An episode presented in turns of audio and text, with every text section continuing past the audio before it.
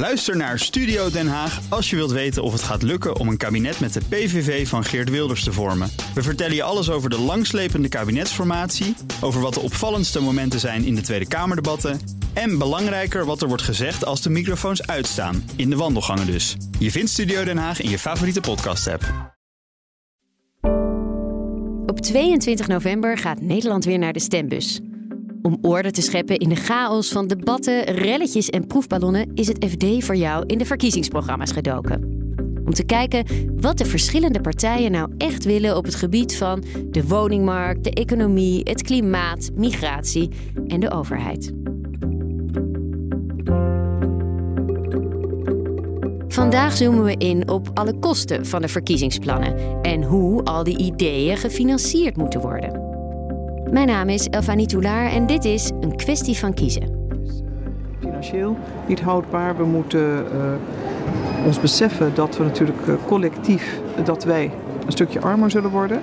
Dat het de mensen die moeilijk kunnen rondkomen nog harder zal raken. Ik denk dat daar continu aandacht naar uit moet blijven gaan. En tegelijkertijd moeten we ook. We hoorden minister Kaag van Financiën. En uh, dit citaat is van vorige zomer. En, uh, het kabinet was eigenlijk pas net een paar maanden aan de slag hadden een pakket neergelegd met enorme ambities. Investeren in onderwijs, in klimaat, het stikstoffonds. Het leek niet op te kunnen. Nou, toen brak natuurlijk de oorlog in Oekraïne uit. De energieprijzen gingen door het dak. De inflatie liep op. En dit is eigenlijk wel een van de momenten waarin zij onderstreepte: ja, de wereld is veranderd. En ja, met die wereld gaan we nu de verkiezingen in. Je hoort Martine Wolzak. Zij is politiek verslaggever van het FD, net als Cor de Hoorde. Met hen praat ik vandaag over de schatkist en het bedrijfsleven. Want het kan je haast niet ontgaan zijn, we staan er economisch totaal anders voor dan tijdens de vorige verkiezingen. Minder goed. Technisch gezien zitten we in een recessie. Maar als je om je heen kijkt op straat, dan zie je er helemaal niks van. En dat komt natuurlijk omdat we een extreem lage werkloosheid hebben nog altijd. Eh, overal staat collega's gezocht. Zo'n lage werkloosheid hebben we in, in decennia niet gehad. En daarmee eh, valt het dus ook wel mee voor, voor, het, eh, voor het normale gebruik. Dus je zou ook kunnen zeggen, misschien zitten we er gewoon nog in een hoogconjunctuur. Hmm, maar moeten we ons dan zorgen maken?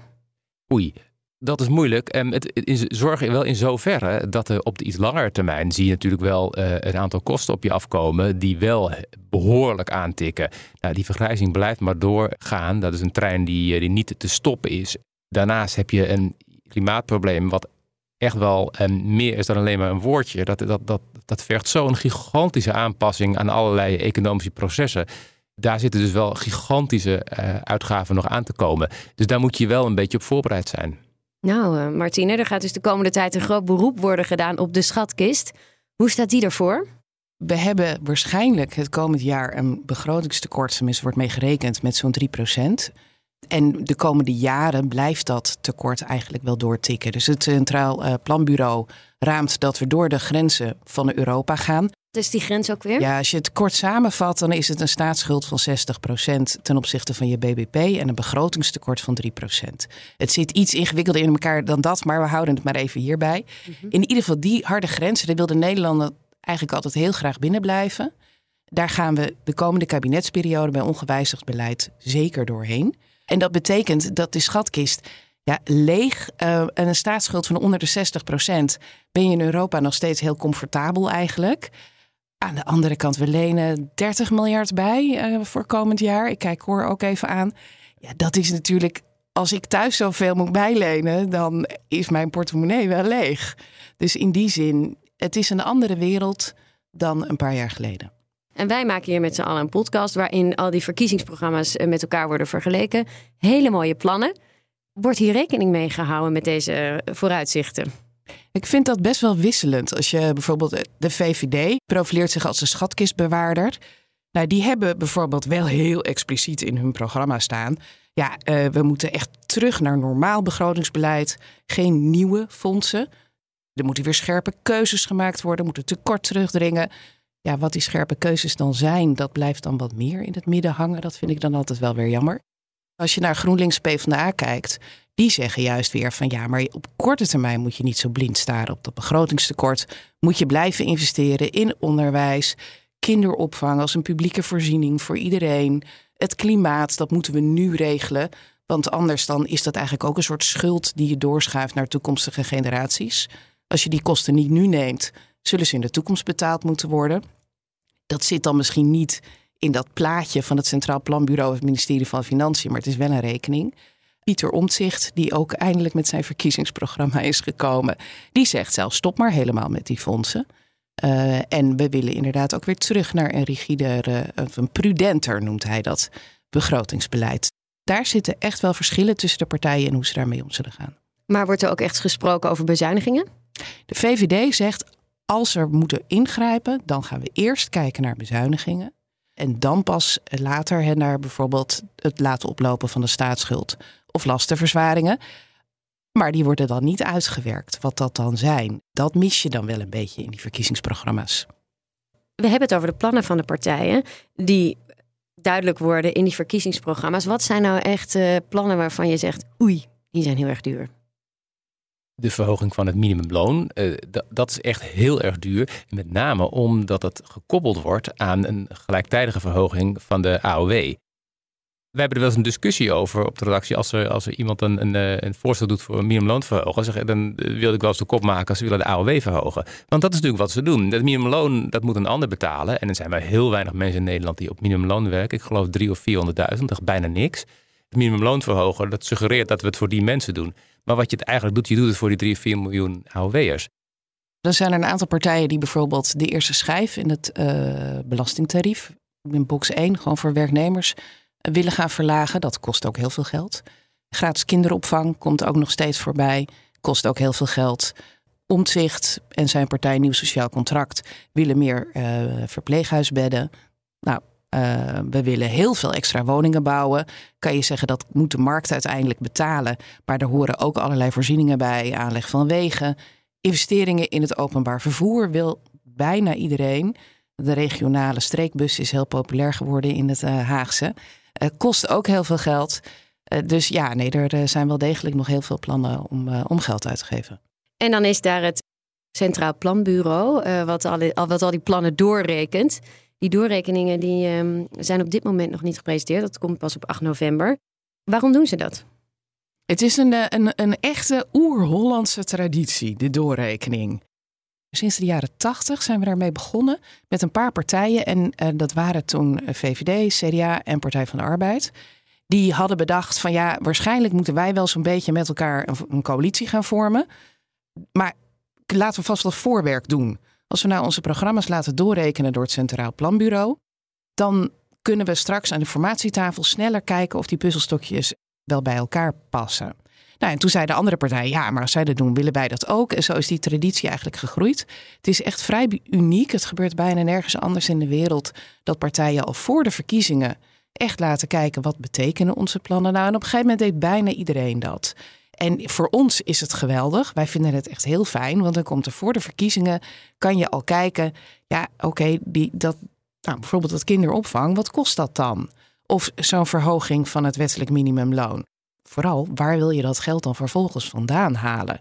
En dat vinden partijen minder leuk om te vertellen over het algemeen. Niet alle partijen laten hun plannen doorrekenen.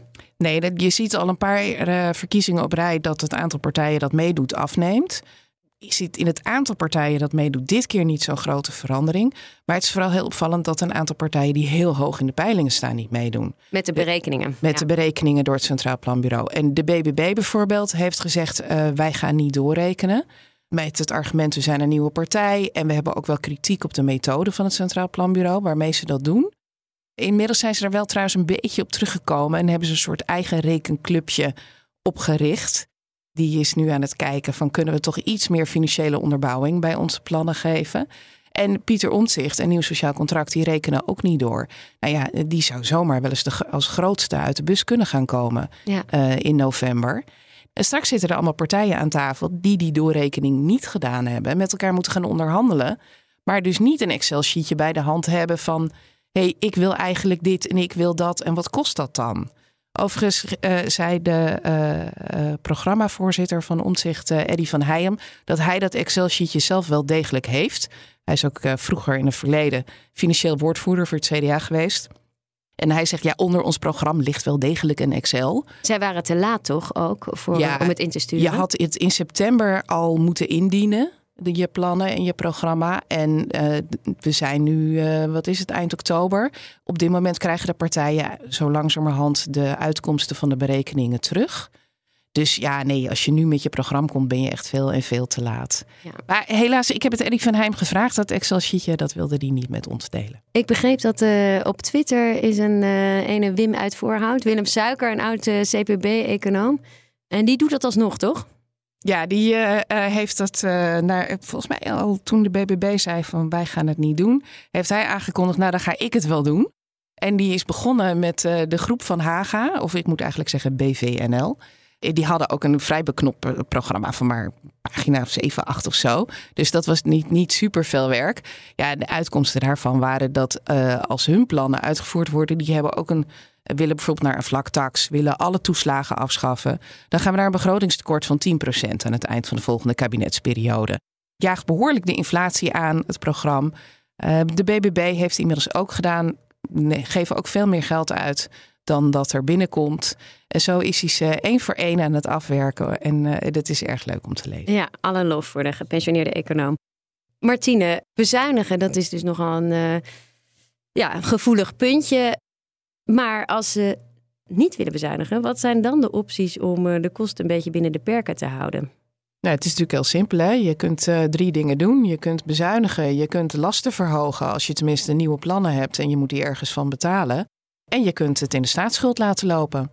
En dan zie je dat GroenLinks PvdA daar dus wat soepeler over denkt om het in de staatsschuld te laten lopen. En dat geldt ook bijvoorbeeld voor een SP of een Partij voor de Dieren, die het helemaal niet door laten rekenen. En die zijn er ook gewoon veel minder mee bezig.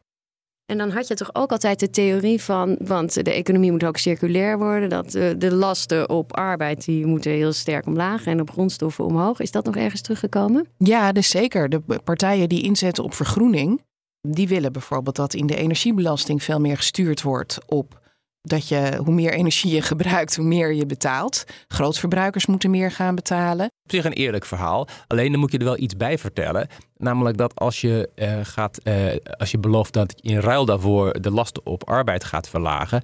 En dat die lastenverlaging niet zo heel erg extreem zal zijn. Hè? Het normale uh, inkomstenbelastingtarief, wat de meeste mensen betalen, het lage tarief, als je dat 1 procentpunt verlaagt, dat is, ik geloof, 3, 4 miljard kost dat. Dezelfde verlaging of verhoging in de hoge schijf levert, uh, levert maar een tiende op. Aan dit soort knoppen draaien is niet zo gemakkelijk. Je ziet ook veel meer dat als er daar een uitruil is, is het meer tussen klein gebruik en groot gebruik. Dus wie zuinig is, die wordt beloond ten opzichte van wie veel gebruikt. Als het gaat om het verlagen van belasting op arbeid, dan wordt er meer gekeken naar het verhogen van de belasting op vermogen. Nou, dat zie je bij D66, bij het CDA, bij uh, GroenLinks Partij van de Arbeid opnieuw. Eh, VVD is daar juist weer een stuk minder van, want die heeft zoiets van ja, dat is geld wat je al verdiend hebt, wat je hebt opgebouwd. Dus uh, daar is belasting over betaald. En wij vinden dat mensen niet gestraft moeten worden voor het opbouwen van pensioen in een huis of in een bedrijf. Of een erfverschenkbelasting. Wij vinden ook dat je als ouders, als je wat wil nalaten aan je kinderen, dat je daar niet extra belasting over moet betalen.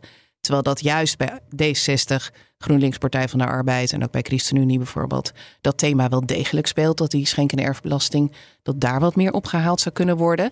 Maar als ik dan wat Cor zegt, ja, op dit moment, box 3, zoals dat dan heet, de vermogensbelasting, die levert 4 miljard per jaar ongeveer op. Dus je moet wel heel erg veel meer gaan ophalen in box 3. Wil je een substantiële verlaging krijgen van de belasting voor gewone werknemers die in box 1 zitten. Ja, ja om het even concreet te maken, je moet echt die, die dat verdubbelen. Hè, die, die, de belasting uh, op, op vermogen om 1 procentje het, het, het, het, het meest gebruikte belastingtarief uh, te verlagen. Ik, ik, ik, geef geen oordeel of dat wel of niet moet gebeuren. Ik zeg alleen dat dit wel, uh, dit, dit geeft even de orde van grootte weer. Een ander voorbeeld is natuurlijk die, die erfbelasting. Martien noemde hem net al eventjes. Uh, dat is ook een, een populair aan, aan, de, aan, zeg maar, aan de linkerkant van, van de Kamer uh, voor, voor de kansengelijkheid. Nou ja, daar kun je ook van alles van vinden. Alleen als je het, het, het toptarief van de erfbelasting, dus, dus voor de echte, de, mensen die meer dan anderhalve ton nalaten, als je dat 1 procentpunt verhoogt, ja, dat levert zeggen en schrijven 30 miljoen op. Dus dat is echt symbolisch. Is niks. Het bedrijfsleven, daar is al heel veel over gegaan de laatste tijd. De liefde voor het bedrijfsleven vanuit Den Haag, of, dat die, of die is afgekoeld of niet. We gaan heel even luisteren naar Ingrid Thijssen hoe die daar tegenaan kijkt. En wat ik daar met name uh, zie als, als oorzaak is toch de versnippering van de politiek in Nederland. Dat betekent, ja, als je twintig partijen hebt, zijn er twintig partijen die ook wensen willen bedienen, zeg maar, uit hun uh, achterban, de mensen die uh, op hun stemmen. En vervolgens, ja, al die wensen tellen op. Dat betekent enorme rekeningen, zeg maar, voor de Nederlandse schatkist. En vervolgens moet die rekening natuurlijk ergens van betaald worden.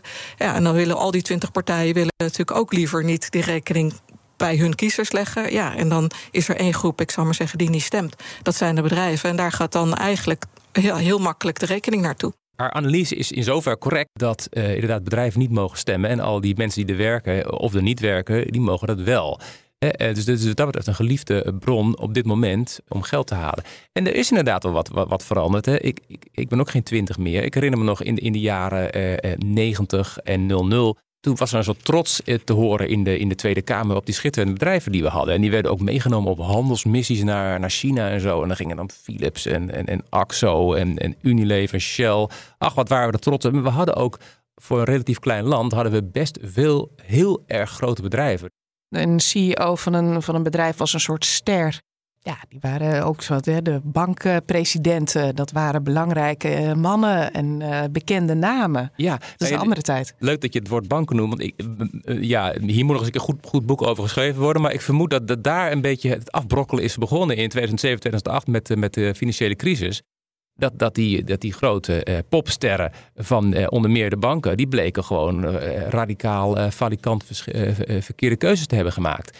En die liefde is toen gaan bekoelen. Eh, wat ik me nog kan herinneren, toen had je die parlementaire enquête over de kredietcrisis. En toen vertelde de toenmalige baas van de Nederlandse Vereniging van Banken.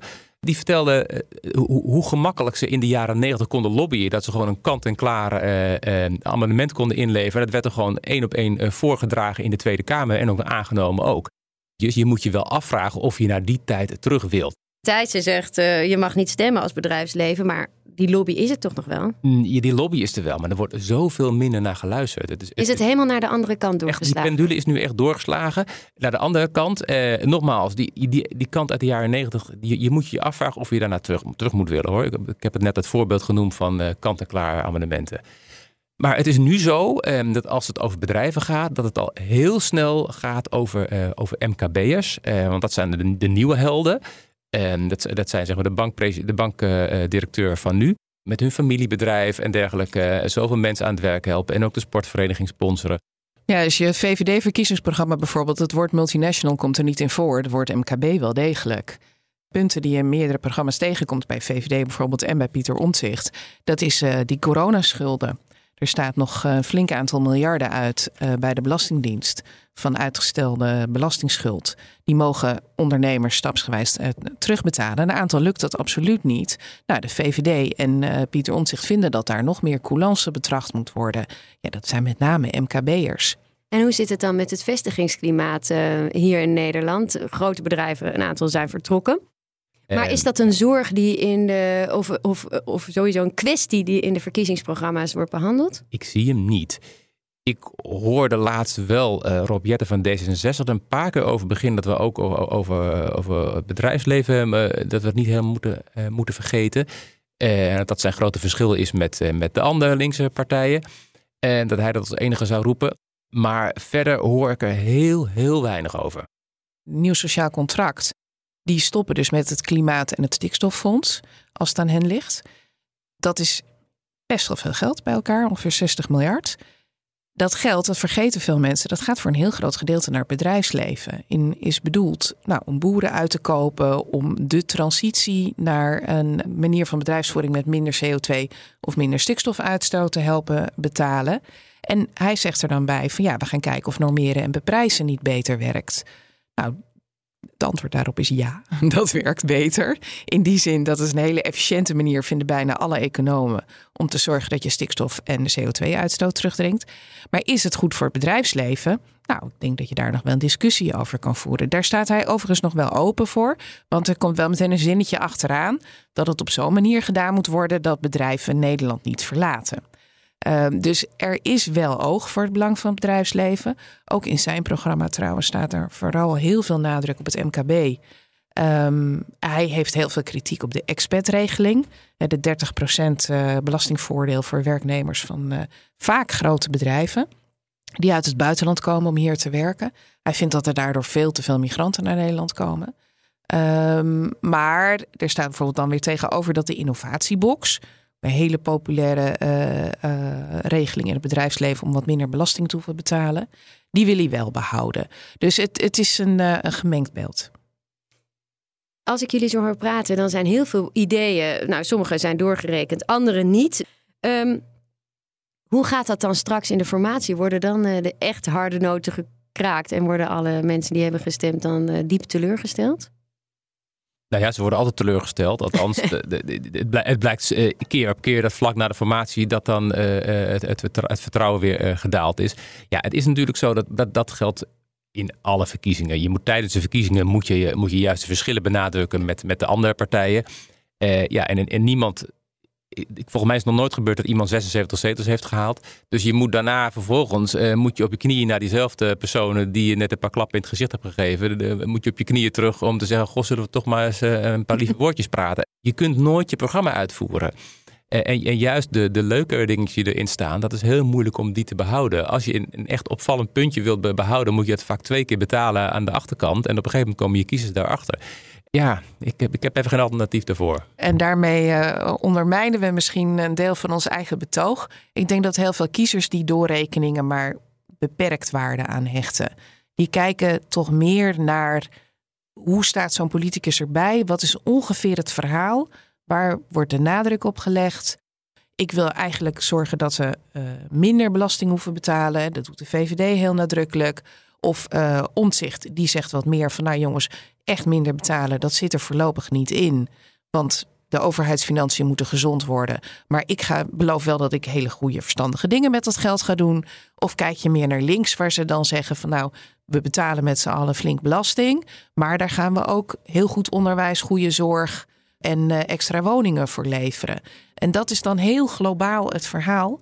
En ik denk dat de meeste mensen toch meer kijken van wat past van die verhalen bij mij dan wat staat er precies in het Excel-sheetje. Dank jullie wel. Dit was de tweede aflevering van Een kwestie van kiezen. Volgende week staat er weer een nieuwe aflevering voor je klaar. Dan gaan we het hebben over de verschillende plannen die partijen hebben om de klimaatverandering en de milieuvervuiling binnen de perken te houden. Redactie, productie en montage van deze podcast is in handen van mij, Elfanie Toulaar en van Yildau Bijboer. Met dank aan Saskia Jonker en Anouk Turkenburg. De muziek is gemaakt door Visionair Ordinaire. Graag tot de volgende keer. Ook Hugo Reitsma vind je in de BNR-app. Superhandig die BNR-app. Je kunt alle programma's live luisteren, breaking nieuwsmeldingen. Je blijft op de hoogte van het laatste zakelijke nieuws. En je vindt er alle BNR-podcasts, waaronder natuurlijk de belangrijkste, Boeken zijn in de wijk. Download nu de gratis BNR-app en blijf scherp.